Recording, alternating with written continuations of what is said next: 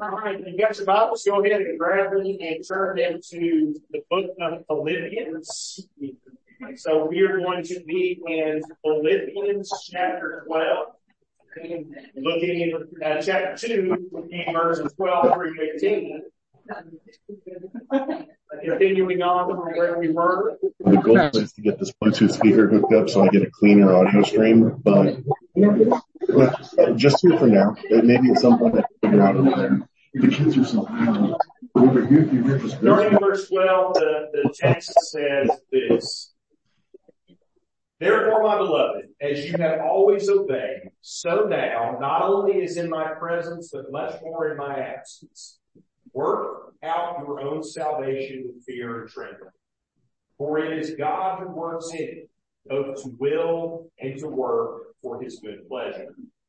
Do all things without grumbling or disputing, that you may be blameless and innocent, children of God without blemish in the midst of a crooked and twisted generation, among whom you shine as lights in the world, holding fast in the word of life, so that in the day of Christ I may be proud that I did not run in vain or labor in vain.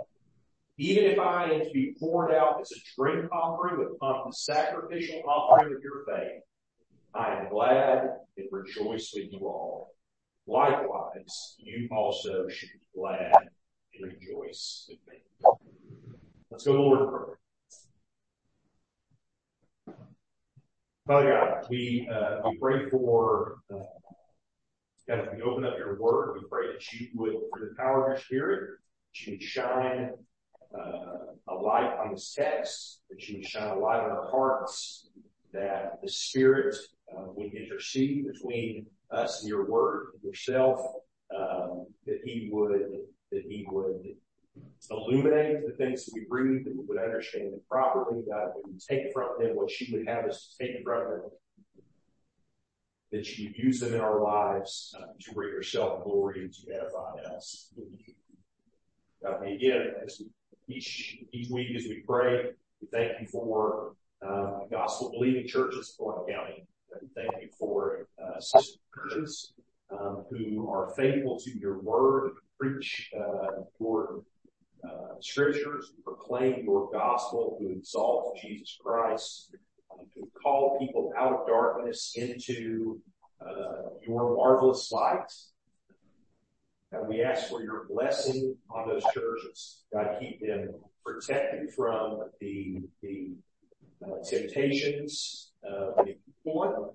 God, keep them safe from the forces in our community that would seek to, to hinder or to bring them down. God, help them to have, um, powerful and effectual ministries in each of the contexts that they find themselves in, um, in, in truthful proclamation of God, but also with kind and generous hearts that, that they would be honest in their own repentance, and that they would call others to repentance and faith as well. God, we, um, as we look at our world, as we look at our community, God, we see many ways in which um, ungodliness is at work in, in our uh, world and in our lives. God, we pray that you begin revival in our own hearts. God, there are, there are many things going on out there in the world, but God, we ask that you would uh, begin revival with our own lives and our own families, our own church. So help us to turn from sin, turn from the things of the world, to focus on our hearts and minds and values and lives and actions and desires. And focus all those things on your son Jesus Christ, and that we would live by his word, and that you would bless us in those things. Father, we thank you. We praise you. We ask you in Jesus' name. Okay, so um, we are continuing on in, in our study of the book of Philippians, um, and these themes that we've been talking about keep on building on. Sitting here looking out at y'all and I'm thankful that James is here because he's the one person who will draw my attention to this side of the room. Otherwise I would just be stuck over here. Now I have a full range where I can move back and forth and get the whole room. Now Adrian's joined in, so that'll be good. There's somebody to talk to on this side. Um, but we keep on building on these things, okay? So we've been talking about this broader idea of how do we walk worthy of the gospel? Uh, how do we stand strong like warriors, strive together like athletes, faithfully serving as citizens of God's kingdom? All things that we've talked about in Philippians already. How do we live as Christians with unity and with integrity? How do we work, think, and believe as one body and, and, and under the one cause of Jesus Christ? How do we live out? How do we walk faithfully? Those are all the kind of things that we've been talking about. Last week, we talked about the idea of part of the way we do that, part of the way we live that out is by turning our eyes upon Jesus. So what do we do? Um, as we look to the example of Jesus Christ, as we look to his humility, his sacrifice, his service in the incarnation, the fact that he stepped down out of heaven to become, take on flesh, the flesh of a servant, the flesh of an executed person, the flesh of a crucified person, that as we look to his selflessness, again, like we said last week, not just selflessness, but love, right? Not just thinking less of himself, uh, or thinking of himself less, but actually actively thinking of others more highly than himself. As we look to Jesus' example, do we begin to live out this life that we're talking about? Um, this week, we get a glimpse, a fuller glimpse of how that sanctification works. And I think we're probably all aware, the way I'm using the word sanctification is talking about the progressive process by which God conforms us to the image of Jesus, right? The way he, little by little throughout our lives, makes us more and more like Jesus in all aspects of our life. That's what I mean when I talk about sanctification.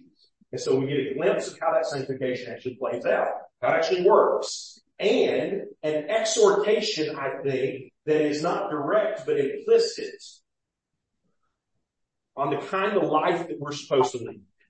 Okay? The, the, the, uh, a picture of what it would look like for us to live this life. Um, maybe language that we haven't used thus far in the book of Philippians. So let's start there at verse 12. The first thing we notice in this whole process is this idea of the integrity of obedience. Verse 12 says, therefore, my beloved, as you have always obeyed, in remember he's, he's in Rome, in prison, writing to the church at Philippi, as you have always obeyed, so now, not only as in my presence, but much more in my absence. He's asking them to continue to obey. So this kind of seems like it's almost like a passing, but, but it actually frames the issue in a particular way. And it is this. Paul says, you guys were always very obedient when I was with you. All right. And now I am asking that you would also be obedient when I'm not with you. Now we know the reason why he has to say that. Probably not particularly because he distrusts the church of Philippi or something like that. It's not like they are um, two-faced or something like that, but probably because he knows how people can be. Okay? He knows that what happens all the time is when the parent or the teacher or the boss is in the room, uh, we are on the straight and narrow. Um, but as soon as that authority is gone, they start getting a little loose. Uh, and we see that all across the board, right? We see that in our families, we see that in our workplaces, we see that in school. Um, the reason we know people act like this is because the reality is, is we all act like this in at some level in our private lives. We all present one image to the world, and then when we get behind closed doors, that image is a little looser or less. Okay? You do that some way. Maybe you're lazier. Maybe your language gets a little more free, particularly when you're doing home improvements. Um, maybe your habits are less strict. the things that you allow in your head, things that you allow in your heart, are things that you would never reveal to. If you have children, you have probably experienced that most humbling and sanctifying of events and that is the children's Sunday school prayer request time. Because what happens in that time is your kids in an innocent, naive way take all of your garbage and lay it before the entire world.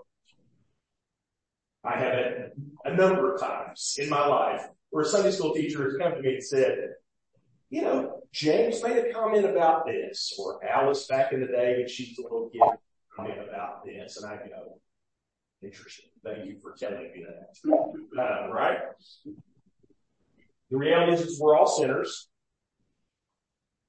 Um, don't hear me say that that is good. Okay? That doesn't mean I'm saying, hey, you know what? We all in our private lives, so no big deal. Just go home and live there.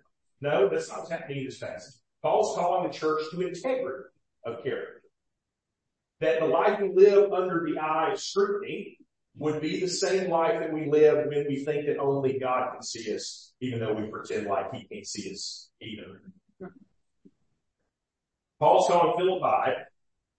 He's calling me. He's calling you to that kind of life, to a life that is lived publicly the same way it is lived privately. A life that is lived under the eye of authority is the same one that is lived when there's nobody there to call you out. Now again, though, we ask this. That's been the question for the last few weeks. How does that work? What is the process for sanctification in our lives? Like how does that start to manifest itself in our lives? Which brings us, I think, to one of the most important passages in scripture, actually. At least practically for us getting a grasp on how things work themselves out, okay, in terms of our sanctification.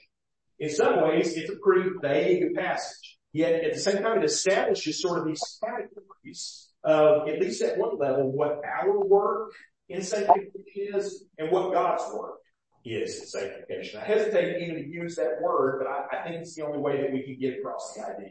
It's just two brief passages 12b, second half of verse 12 and 13. And so what does he say? In, in the second half of 12, he says, you, all of us, Church of Philippi, Church of College Street, work out your own salvation with fear and trembling. Why? 13. For it is God who works in you, both to will and to work for his good pleasure. Now again, in some ways that's a, that's a very vague two lines. Okay? But at the same time, it gives us a broader picture of the way God is actually changing you.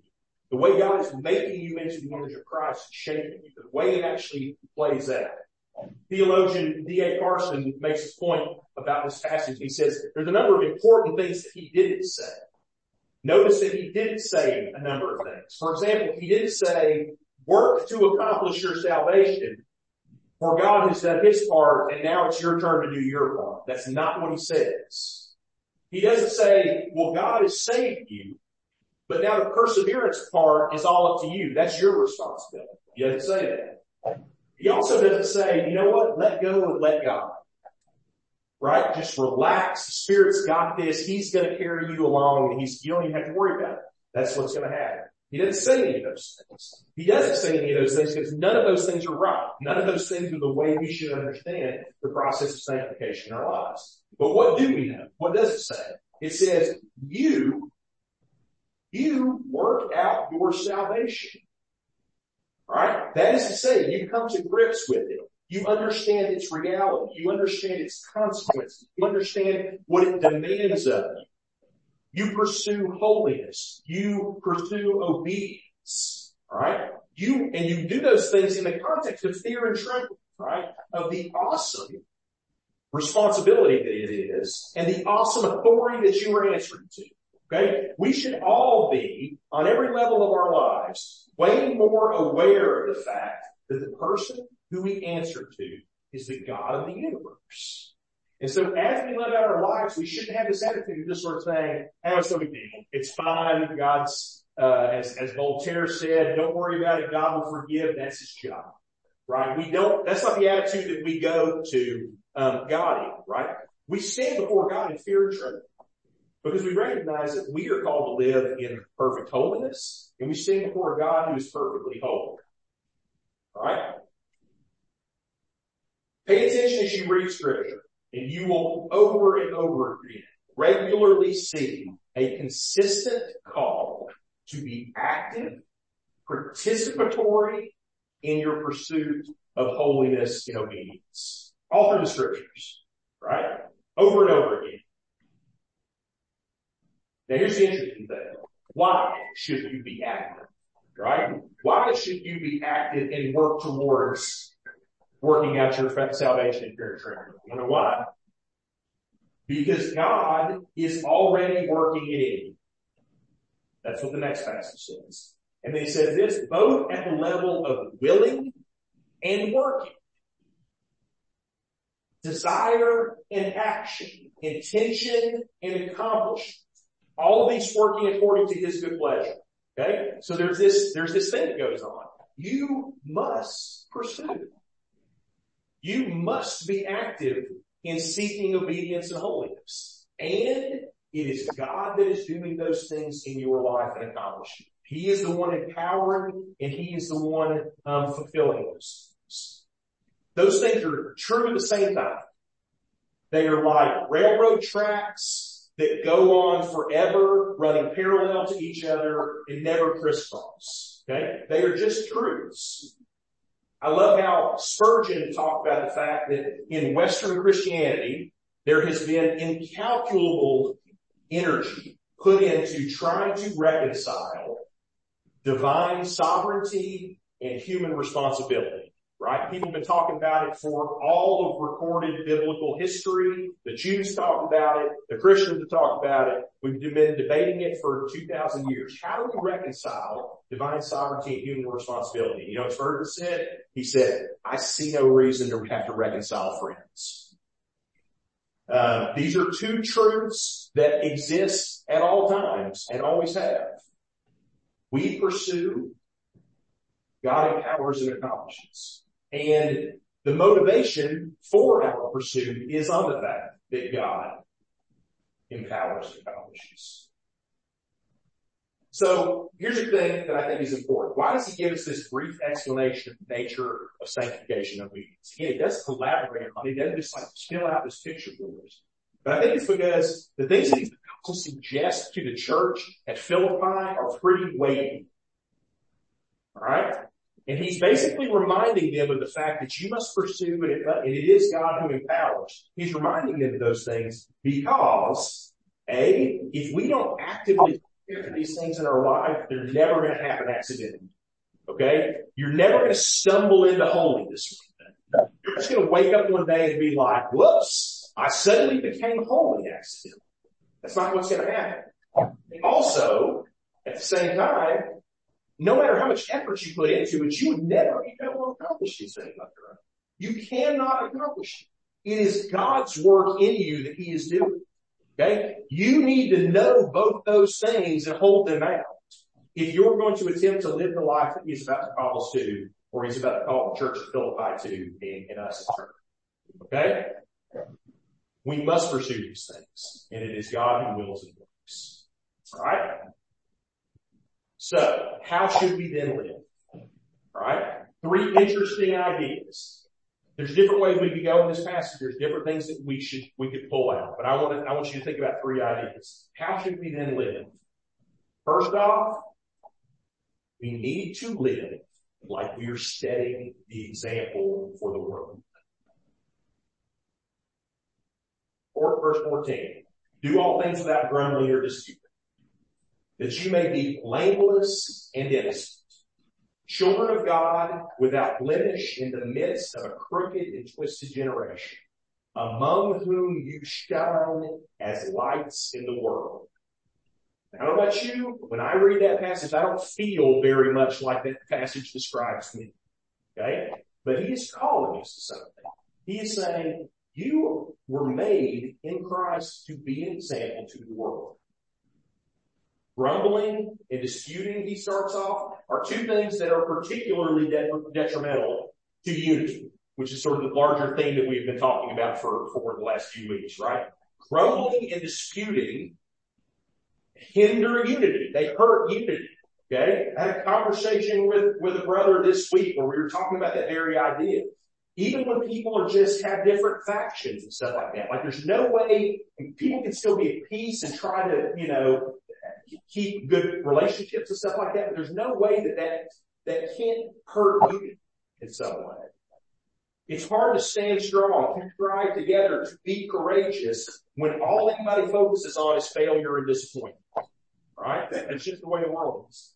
Um, and, it, and, it's not just, and I think this is the point of this passage, even though Paul is, is loosely referencing that unity, it's not just to foster those things that why he's talking about this.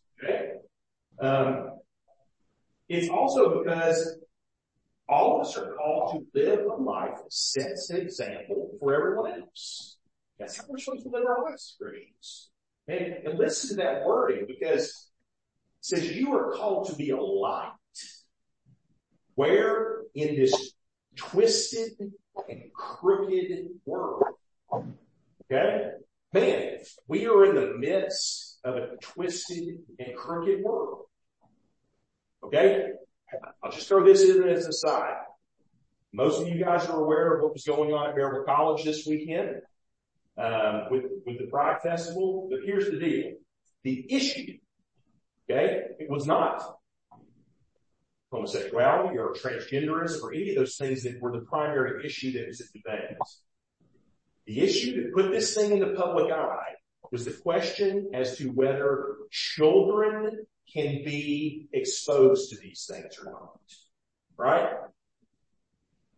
That, the, fact that that is the issue shows that we are way down the river, folks. Okay? Like we're not even dealing with these issues at upstream of saying right and wrong, human sexuality and things like that. We are asking the question, should we allow children to be exposed to these things? Should it be legal for children to have access to these things or whatever? We live in a crooked and twisted world. And we're called to be lights in that world. All that is to say is this. You should live your life like people are watching. You know why? Because they are. People are watching.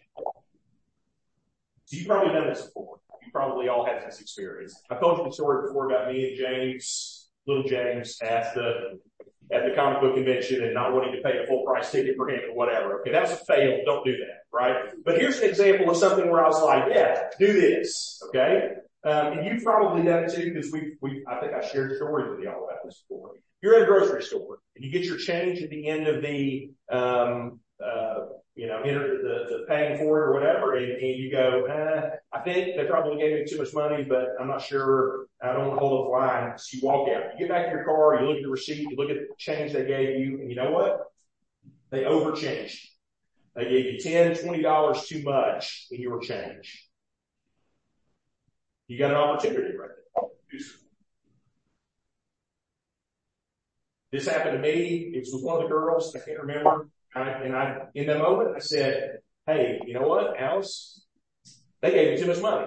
We're going to go back in and we're going to give them change back. Um, now here's the deal. You know what? Most of us are oftentimes to say, wasn't my mistake. It's not my problem. It's a multi-million dollar company. So what if they gave me $10 over? Who cares, right? I can go about my business and, and live my life. Okay. But here's the deal. I went back in because that day, the Spirit was saying, you know what, there are people watching you. Uh, your daughter's watching you. That clerk may be watching. The lady behind in the line is watching. The manager who hears the story later is watching. There are people who are watching. Now again, if I walked away, nobody would have been the wiser. It got to the end of the day, that girl would have been $10 short on her till. She'd probably gotten a little bit of trouble. She might have even gotten fired, which is a whole nother thing to think about, but not, not in the, in the purview here. But people are watching. And somebody needs to know that there are people who are willing to come back and be honest. You say, my integrity is not worth the $10. And again, as I confess freely, there are times where I have tried to sell my integrity for $10. Okay? But if we keep that idea all the time in our heads that people are watching, We live our lives most of the time like, and what difference does it make? Nobody notices, nobody cares. The truth is, I think we say that to ourselves oftentimes because we don't want people looking at us. We prefer to live low key in shadows. That way we can live self-centered, disobedient lives comfortably. That shouldn't be an option for a follower of Jesus.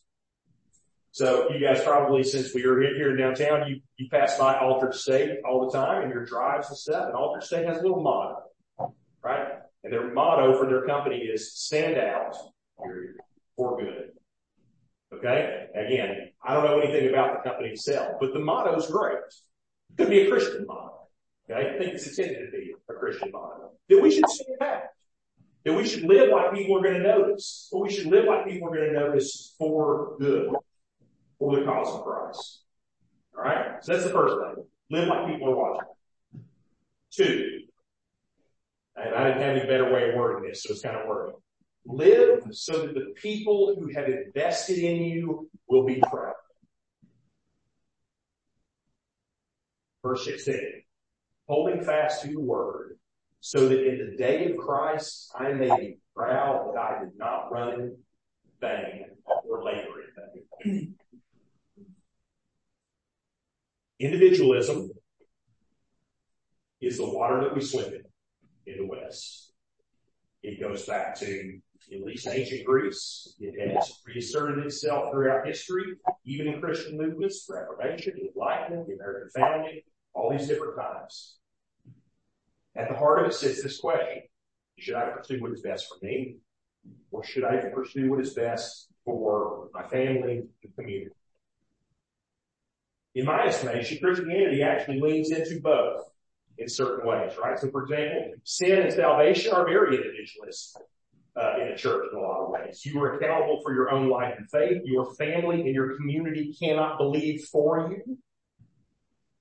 But also, it's true that they're um, that the good of others and even the opinion of others plays a very central role in the Christian um, worldview.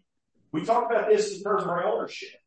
The beginning and end of the eldership uh, characteristics in, First Timothy both have to do with your reputation in the community. Okay? Not about what you've actually done necessarily. Certainly not about an action that you've taken or not taken, but about how you are perceived by the community. Okay? That's a significant thing in terms of, the Christian family. Think about, consider this, the fourth commandment. What does the fourth commandment say? You start going, oh, I should Honor your father and mother. Not just obey your father and mother. That's usually what we boil it down to. It means obey your parents or whatever. But it doesn't say that. It says honor your father and mother. Showing honor to your parents is a bigger deal than just obeying. And it's a Ten Commandments level ethical motivation for us, right? There are people in this world who have invested a lot into people who have expended a lot of time, prayer, energy, resources, and hope. And here's the reality. You owe this. You may not feel like you did. And I know that even me just saying that, you owe those people something pushes against all your American individualistic sensibilities. Parents and family are obviously the first one to come to mind, but pastors, teachers, mentors, employers, friends have all invested in your life and they want to see you flourish, right? And here's the deal. This is what Paul is saying. He's saying, guys, I want you to live in such a way that makes me feel like I haven't wasted my life.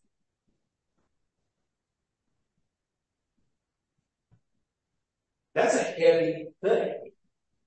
All right. It's a heavy thing, particularly in our culture. One of the most striking things culturally about the last 20 or 30 years for me that I've noticed is how people expect everyone around them to bend over backwards to affirm them and their view of themselves. That's one of the interesting things that has happened, particularly in the millennial and Gen Z eras. Okay. Whether that's the issue of gender, sexuality, religious belief, lifestyle, whatever. How many times have you heard somebody say something online, in person, like, my family or friends or whoever just couldn't accept me for who I was. They couldn't affirm me in my choices. Therefore, I had to kick into the wayside and go about my life. That is the definition of individualism, right? That is the definition of saying, at the end of the day, it is my desires that everyone else around me has to line up. But here's the reality. In most places, in most cultures, for most history, the mindset would have been the exact opposite of that. People would not have been sitting there saying, how can the whole community line up with who I say I am? But instead they would be saying, how can I honor my family? How can I honor my parents? How can I honor my ancestors who are dead? How can I make my community proud? How can I live in such a way that those who have given and sacrificed for me feel like they haven't wasted their lives doing it? Here's the deal. I know what you're thinking, at least a little bit. You're thinking, Ash, you can't live that way, right? You, have to do what is right for you. You have to make yourself happy. You can't live for other people and their desires all the time. And certainly there can be dangers and dysfunctions there, right? Okay. Certainly there can be. But also, are you getting that idea from Jesus and his word? Or are you getting that from the world? Because I'm not sure that I would hear Jesus say something like, I gotta do what's right for me. I gotta make myself happy. I can't be thinking about other people all the time. That just doesn't sound like something that you can get from the word. Again, Ash, that's pretty heavy, right? It's hard to live that way. I'm not sure that I can bear the weight of another person's pride in meaning I can't literally live for someone else. And I got news for you. It gets way worse in the next person. It gets way harder. If that was too heavy, the last section says this. We said, live like people are watching because they are. Live like you're trying to make other people who invested in your life proud. And then the last thing is this. Live like somebody would be okay to die. Verse 7. He says, even if I am poured out as a drink offering on the sacrificial offering of your faith, I am glad and rejoice with you all. Likewise, you also should be glad and rejoice with me. Paul saying if it ends up being the case that I have to die, that is what he means when he says pour out, um, as it be, poured out as a drink offering. That if he has to die in some way for their faith, for their faithfulness in Christ, if being, if them being faithful to Christ in Philippi costs Paul his life, Paul says, I'll be happy. I'll have given my life for something that was worthwhile. That is your holiness, your sanctification. If it costs me my life, but the purchase that I'm paying, the thing that I'm buying with my life is your faithfulness, then I rejoice. It's worth it. Now notice something. If you thought the last point was unfair about living your life to make another person proud, notice something. It goes both ways. Paul may hope that the Philippians will live their lives in some sense to make him proud. But it's also true that he is living his life for them, even to the point that he's willing to give his life if it is for their sanctification. Now, I don't know about the moms in here, probably moms too, but I know the dads. Okay. I know the dads in here have asked themselves this question. Who are the people in this world that I'm willing to die for? You have. I mean, it's a man question. Right? You think to yourself, if the situation were to occur that I had to lay down my life to save another person's life, who are those people out there? Maybe your wife, your children, maybe your parents, maybe a close friend. But here's the craziness of this passage and what it's asking us. It's not asking the question, who are you willing to die for? It's asking the question, who would be willing to die for you? And have you lived a life that somebody out there would say, I think I'd be willing to die for you? It's a rare thing, okay? Let's, let's acknowledge that. It's not something that's just flippantly given, okay? It's a rare thing. Paul acknowledges that it's a rare thing in the book of Romans, actually. He says this in Romans 5, for one will scarcely die for a righteous person. Though perhaps for a good person, one might even dare to die. So what's he saying? He's like, man, most people won't even die for a righteous person. Like a righteous person who was, whose life was at risk, most people would be like, good luck, bro. You know, it's not a problem. Your life is in danger. I'm going to preserve my own life. And he says, but you know what? There are some circumstances in life, and we've heard of those in stories, and we honor those where someone has died for a righteous person. Maybe it's a soldier who's dying for their commander. Maybe it's a friend who's giving his life to save a friend. The amazing grace of Jesus is obviously that Jesus is willing to give his life for his enemies. Not even righteous people. Jesus dies for people who hate him and oppose him. But Paul says, if I had to give my life for your faithfulness, it would be worth it. I would be happy. See, probably a little, a little, another war movie reference this one. Um, one of my favorite movies of all time is Saving Private Ryan. Um, and probably if you've seen it, uh, probably I would bet most of you have, you're familiar with the general plot. There is a platoon that has been tasked with finding the title character, Private Ryan, in the midst of the chaos of the D-Day invasion. So Private Ryan gets parachuted in, he's behind enemy lines. This group that has come in with the D-Day Normandy invasion is tasked with finding this young man, getting him out of the fighting and getting him home because of various circumstances, right? Um, and in the process of getting, finding him and getting him to safety, by the end of the movie, it has cost the lives of almost every single member of the, of the party, right? They've all um, been killed in the attempt to save Private Ryan. So there's a scene at the very end of the movie. It's interesting because as a little fun fact, the sound editing was not great on the movie. So if you saw it in the theater, which I did, you couldn't understand what the guy said. And so you ended the movie, you're like, wait, what happened? you couldn't, hear it. You had to wait until it came out of video to figure out what did happen. But the very last, one of the last scenes of the movie is Tom Hanks' character, who's the captain of the group. Um, the, the battle is over and they've won. Private Ryan is alive, safe, and Tom Hanks grabs him, pulls him close to him, whispers something in his ear, and he says, earn this.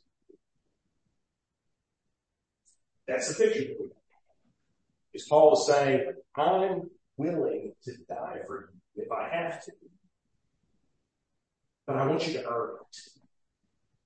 I want you to live a life that is worthy of what it has cost me, and more importantly, what it has cost Christ. Because that's reality. When you hear that, you say, man, that's a heavy thing. How can I be worthy of another person's sacrifice and their life? But here's the reality. You're already on.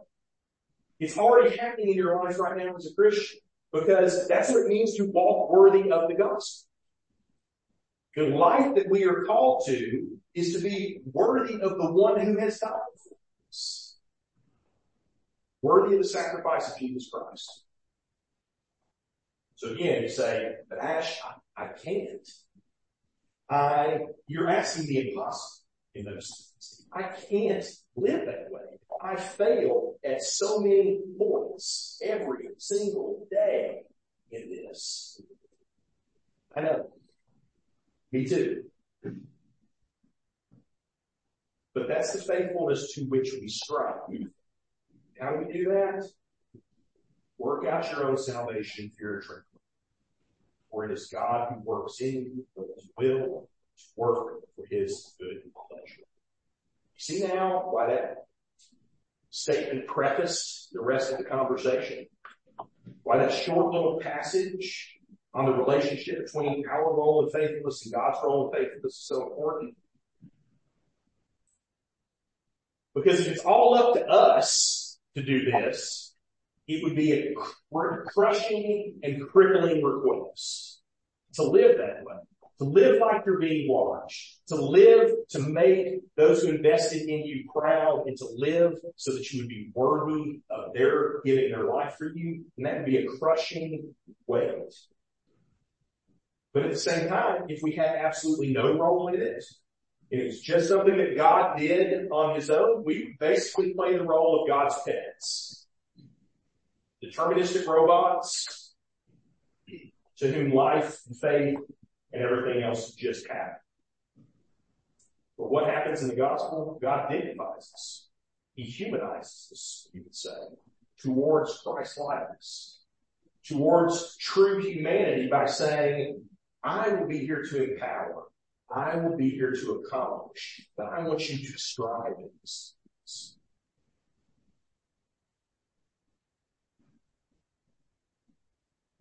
I think probably the case would be is if 10 other guys preach this passage, those are not the things they can zoom in on. There's other stuff in there. There's these, as, you look through it, um, each of the, before Paul asks anything of each of these guys, he talks about, you know, I want you to hold fast to the word. I want you to not grumble and, have this, each one has these things that we can focus on. And yet the weight of all of it to me is the stuff below the actual commands, right? The weight of the passage is, is the kind of life that Paul seems to just expect and to call the church in Philippi to. So what I hope the case is, that as we read these things, this is talking this way, knowing that it's the Holy Spirit speaking through Paul, that it makes us more conscientious about carrying that very weight. That we would go out here tomorrow thinking, you know what? Or go out, we come out in the world tomorrow and say, the world is watching. And I need us to live in a way that makes those who could invest in me proud. That those people would say, man, you know, the world may be falling apart, but so and so, man, he's a good egg. Uh, he's following Jesus. He's trusting in the Lord. She is, is, is repenting of sin and following after, after the Lord. And that ultimate reality of saying that somebody would actually be willing to give their life for you. Knowing that someone already has. Jesus Christ has given his life for you. Let's walk forward.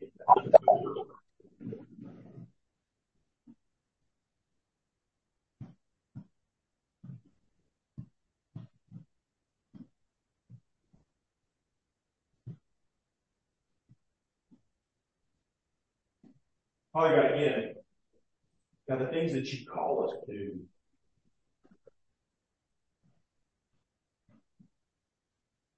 counter the way we are in our fallen nature. The gravity, the weight of them seems so big that they seem like things that is almost silly to ask of us because we are so far from accomplishing.